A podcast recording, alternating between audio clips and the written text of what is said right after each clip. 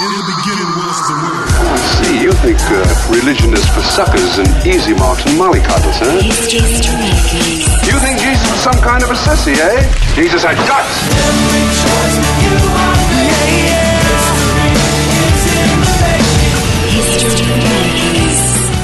Hi, and welcome to History Makers. I'm Matt Prater. Today we're speaking to Dr. Reginald Zahiruddin, who is uh, one of the directors of a hospital in Pennell Memorial Christian Hospital in Bannu, in the northwest frontier of Pakistan. Now, we've got an amazing story today on History Makers. Uh, Dr. Reginald was actually captured for 25 days uh, and held hostage by the Taliban, and uh, he's going to share the story with us today. It's an honour to have you in the studio, uh, Dr. Reginald. Welcome to History Makers. Thank you very much. Now, let's find out a little bit about your story. Uh, you grew up uh, in uh, a Christian family. Tell us about your upbringing. Yes, uh, I was born in a Christian family, and my mother and my father they were mm, believers, and they brought me up in a in the Christian faith, and all the time I I was taught all Christian values, and I was reading the Bible, and um, I I knew that Jesus Christ is the only uh, person who can save us from all our sins. And uh, you had a choice to either go into the army or become a doctor. Yes, Tell us I- about how you come about the answer to that choice. After my, after my 12th grade, after finishing that, I applied in the medical college also and uh, the army as well, and I was appointed in the armed forces of Pakistan. But my I also got admission in the medical college. So my ma- mother and father they asked me a question, and they said, "Do you want to take lives or save lives?" And so I I decided to become a person who would save lives, and I finally decided to become a doctor. wow. yes. Now, um, there's uh, apparently 66 Christian hospitals There are in 66, Pakistan. Yeah. 66 Christian hospitals. Tell us about how their history. How did they come about? They were all situated before partition, before 1947, uh, during the uh, British times in the subcontinent. And uh, they have uh, very good reputation all over Pakistan. And uh, they all come under the Christian Hospital Association of Pakistan. And I was uh, working in one of those hospitals. Uh, and uh, there are five Christian hospitals situated at the border of Afghanistan and Pakistan. And uh, two of them are really in the uh, place which is the stronghold of Al Qaeda and Taliban. So I worked there in those two hospitals for 25 years. Wow. So you, you must have seen some horrific injuries coming to that hospital. Yes, during the uh, Russian invasion in Afghanistan, war wounded patients would come to our hospitals, and uh, I was the only uh, person there uh, who used to perform surgeries and operate, and I must have operated uh, almost 7,000 war wounded patients from uh, Afghanistan war, and about uh, 1,200 uh, to 1,500 uh, patients of the present uh, Taliban's, uh, because the Pakistan army is having operation uh, there, and the Americans are fighting there. So, so they are fighting the Americans and Pakistani army, and whosoever is injured is brought to the hospital. They are not accepted by the government hospitals there. They cannot go to the armed force hospitals. They cannot go. Uh, the other private hospitals do not take them. So the Christian hospitals take them and they take them through the Red Cross. Uh, if anyone comes uh, without a Red Cross uh, referral, we don't take them. So all the Taliban's, uh, injured Taliban's, war wounded would come to our hospital through the Red Cross, and we gave them very good treatment. Uh, on their first entry to the hospital, they would come and they would say, "Oh, we are going to a Christian hospital," and then their leader would say, "You just stay there and see." So after a day or two, they would find out that these are good people hmm. and they are giving good care and loving care, and we treated them really very good. Hmm. It was not because they were Talibans, but all patients we treat them very well. Hmm. So they got special treatment there, and uh, we wanted to show them the love of Jesus Christ, really. And I thought that they are very good friends. I've worked there for 25 years, and almost 90% of the people know me there personally by through by my name. I have seen small boys who were born in front of me, and now they are Taliban's. Mm. So you were working in this hospital, yes, and you went through this horrific experience of being captured, held hostage for, yes. for 25 days. Tell us the experience. Yes. Until the 8th of December, I uh, 2007, I thought they are good friends, and I never needed uh, uh, an escort or a guard or anyone. And I used to travel here and there and go and attend the clinics in the villages. So I was on a routine uh, uh, visit on a Saturday, on 8th of December 2007, and we were suddenly abducted. Uh, myself and my driver, he's a Muslim and we were uh, captured by uh, five uh, Taliban's. And uh, so they took us in our own car in a 10 seater Hiace, blindfolded us, tied our hands up, and uh, in knee and elbow position drove us for three hours, and then shifted us to another car in the boot of the car, both of us, and then took us onto the mountains in the tribal area. And uh, there we were in a mud house. There is no electricity there. It was very cold. Probably it was snowing there because it was very very cold. And they kept us in a in a room 18 by 9 feet. There was nothing in that room. Only two beds with very uh, thin sort of bedding, uh, which hardly kept the cool. Uh, and uh, there were no toilet facilities, so in the corner of the room we had to release, relieve ourselves. And they would give us a pitcher of water, two liters each, uh, for the whole day to wash ourselves and to drink as well. So you can well imagine the hygienic conditions there. We didn't had a bath for 25 days. We had no comb, no toothbrush, nothing at all. We have, we were in the same clothes, lying down on a very dirty bedding and there were lizards and rats running around and it was all closed. There was no light. It was dark all the time. For 25 days they uh, uh, would open our chains. Uh, we were tied up in chains so they would open our chains 5 minutes in the morning and 5 minutes in the evening so that we can relieve ourselves. And uh, they gave us f- almost half cooked or uncooked food to eat which was the most difficult thing. During those 25 days, I was dehydrated and lost about 10 kgs. Now, you were um, in the middle of this horrible situation, and here you are a Christian, a believer with a yes. relationship with God. Yes. Uh, did you feel abandoned by God? Like, did you feel close to God? How, how did you feel in your, in your spiritual yes. life for, in that time? For the first two, three days, I was just complaining, and I said, God, I have been a Christian all my life and I have obeyed you. I have uh, been working in the Christian hospitals, and uh, I I left everything and uh, went into these uh, remote areas to work, and uh, I got such a bad treatment. And why why is this? Is this my reward of 25 years service in this area?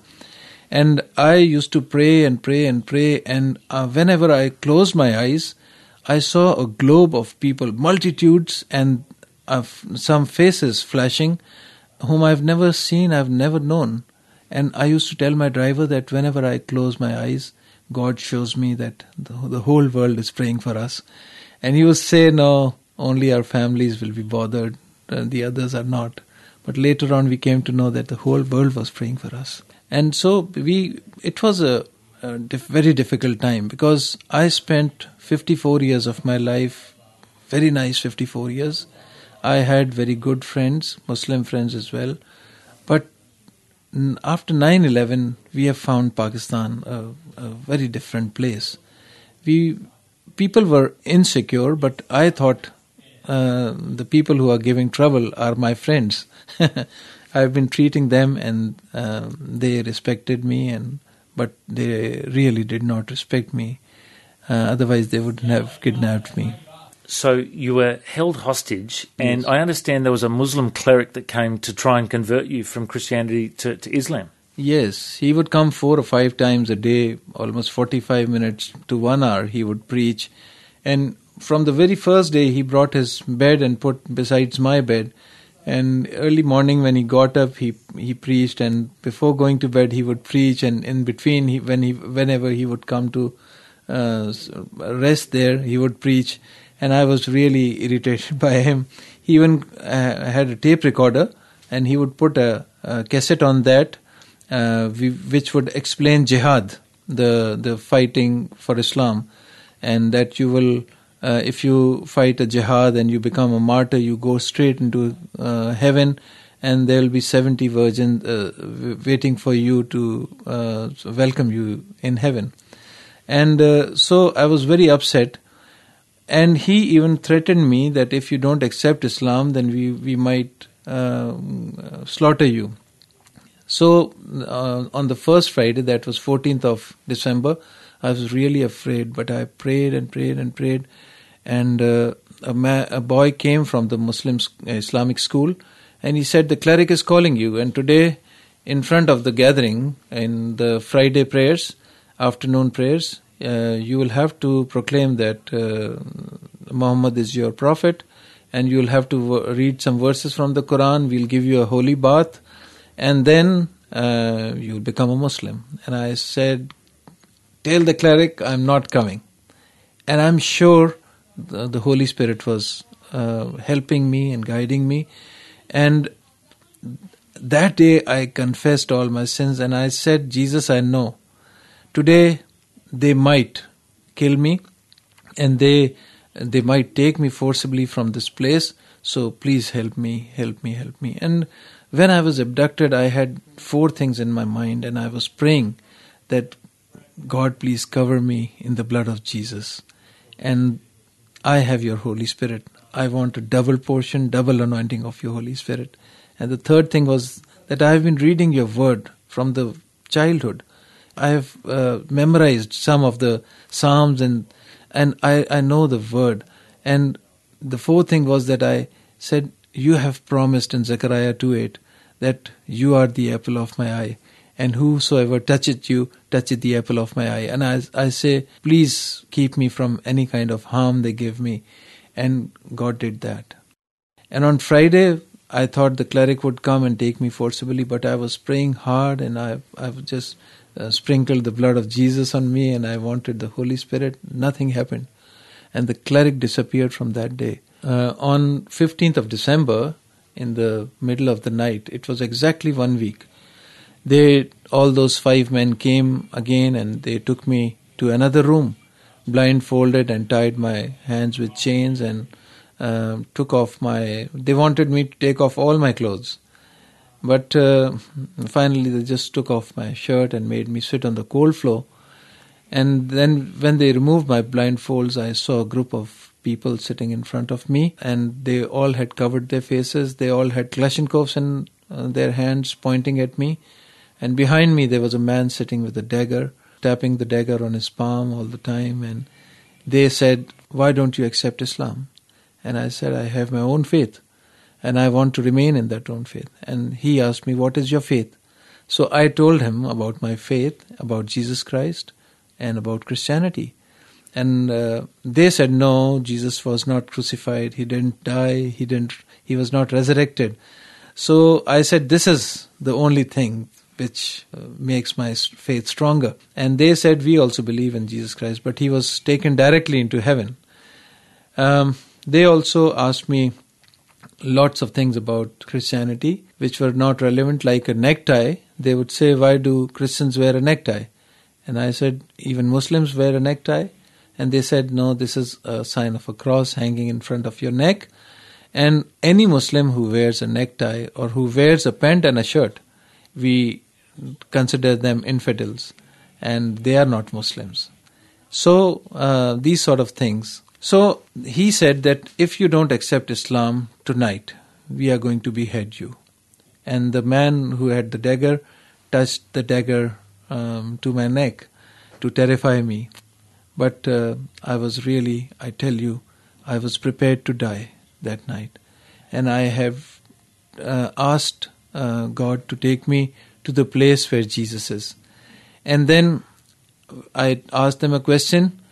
I said, This life is given to me by God, and He only has the authority to take it back. And if He has appointed you to take my life, I am ready to die. But before dying, I would like to ask you a question.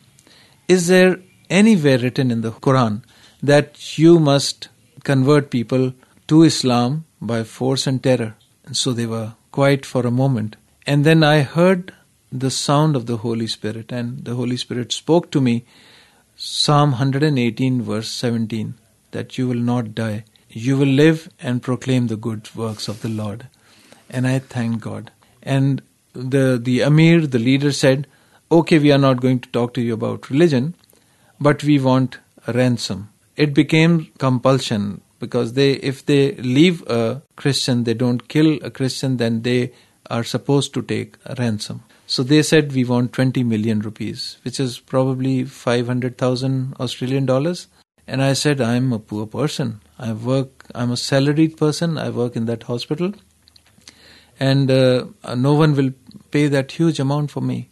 But they said, no, we know that your hospitals are supported by, they even named the missions. They said your hospital is supported by the Red Cross.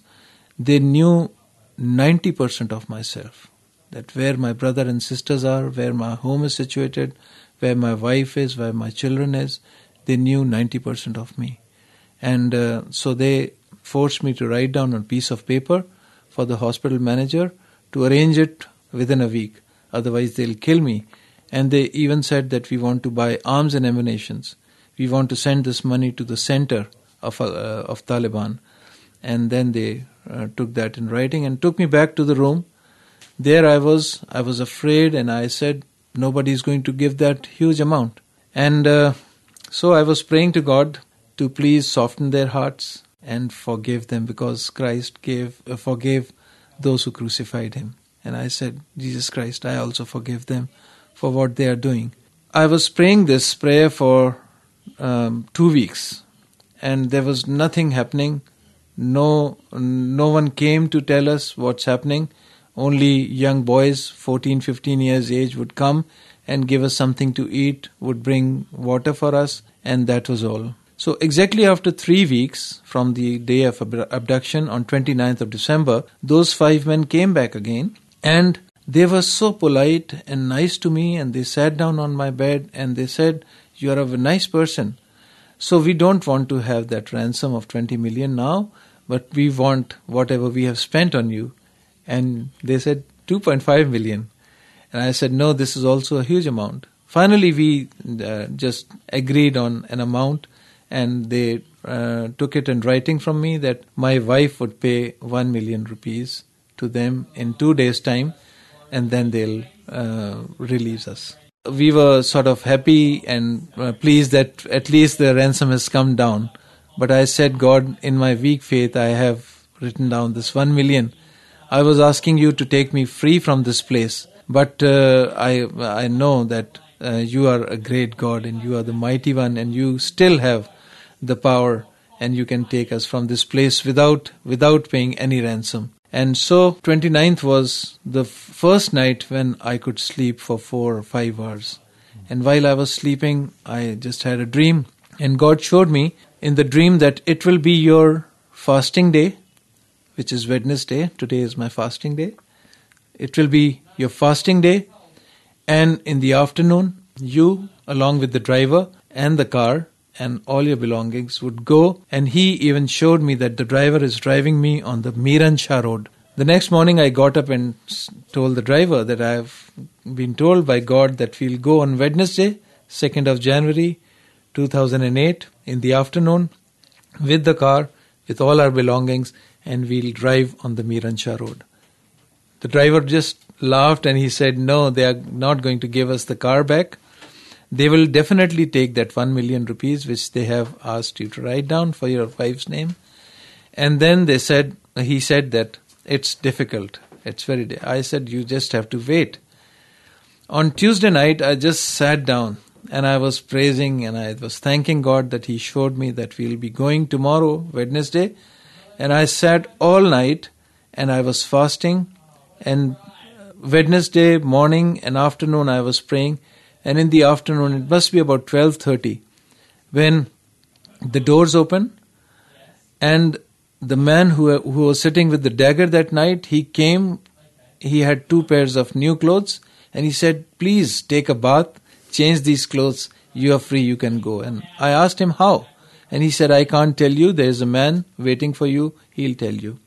So I said, No, I don't want to change, and we left in the same uh, sort of condition. And uh, this time we were not in the boot of the car, but we were sitting on the seats. And then he handed us over to a man after an hour's drive, and he took us into his house. And he had prepared tea and all eatables, but I said, No, I'm fasting. I'll break my fast at 6 in the evening. So I just want a separate place where I can sit and pray. So he gave me a separate place to sit and pray. He respected actually. And at 6 o'clock, when I came out of the room, I saw a table set up with food and all eatables and drinks and everything, and there were about uh, 10 people sitting, uh, all watching me. And you can well imagine my nails had grown with all dirt, and I've, I haven't combed my hair for 25 days. I haven't uh, brushed my teeth, and I was in, the, in those dirty clothes. Everyone was watching me, and the Psalm 23 came to my mind that God has promised us that He will set up a table in between our enemies for us. And so so true it is. And I really thank God that He He got us out from that place and He fulfilled all all the promises. I said, Okay, I'll pray for this food. And all of them raised their hands and I prayed for the food and thanked God for a release. And then after when we have eaten that, a man came. He was the member of the Council of Taliban. They have a council, five members from Afghanistan, five from Pakistan, and uh, they look after the affairs of everything.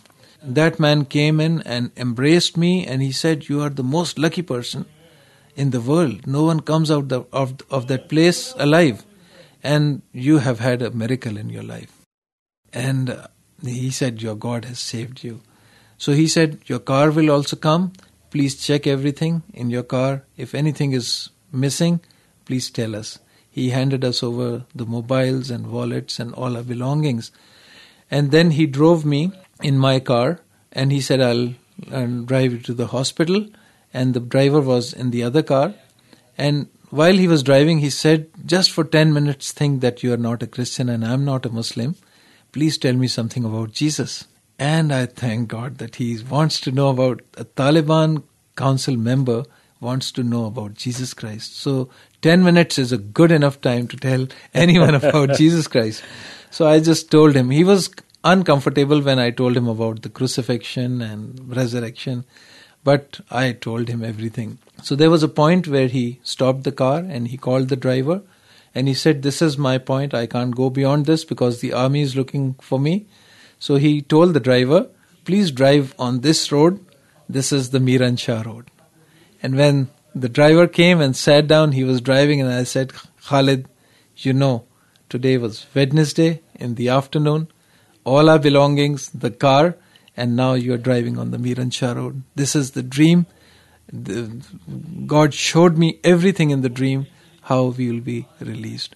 And I am so thankful to all the people who were in that globe all the faces which flashed in front of me, I don't know who were, who they were.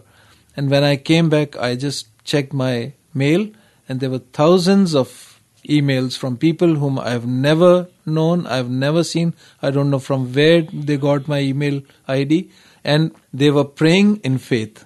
And one email said that there are 2,000 pastors in South Africa. They have a prayer chain and they are praying for us for our release. So there are so many faithful people in the world. They were praying for me and Khalid. And I thank God for this miracle. Now, Dr. Reginald, you've just shared this story of 25 days being captured, held hostage by the Taliban, yes. and your faith grew stronger. Oh, yes. Uh, there might be people listening that don't have a faith in Jesus, yes. and they might be separate from God, and they might want to become a Christian now.